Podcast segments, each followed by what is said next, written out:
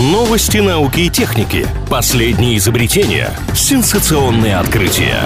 Технический перерыв на правильном радио. Чем бы ученые не тешились, лишь бы каждый день что-нибудь доразрабатывали. В Америке начали печатать дома, а в Нидерландах робот научился бить тату. Подробнее об этом далее. В Нидерландах научили робота набивать татуировки.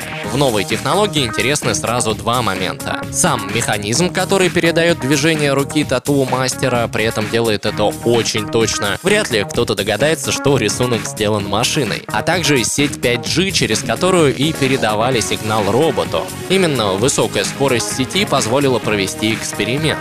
На первый взгляд звучит вся история интересно, но бесполезно. Однако подобные технологии можно использовать в медицине и проводить серьезные операции на больших расстояниях в Америке начали печатать дома. Речь идет о технологии 3D-печати и использовании ее в промышленных масштабах. Большой принтер с цементом вместо чернил может построить дом всего за сутки. Раньше его использовали для возведения бюджетного жилья. Теперь же разработчики перешли на новый уровень – дома для среднего класса. Двухэтажные постройки смотрятся очень прилично и стоят немало – 33 миллиона рублей. Наверное, единственное преимущество технологии – скорость постройки рынке. Хотя не исключено, что через несколько лет цены на напечатанные дома могут снизиться.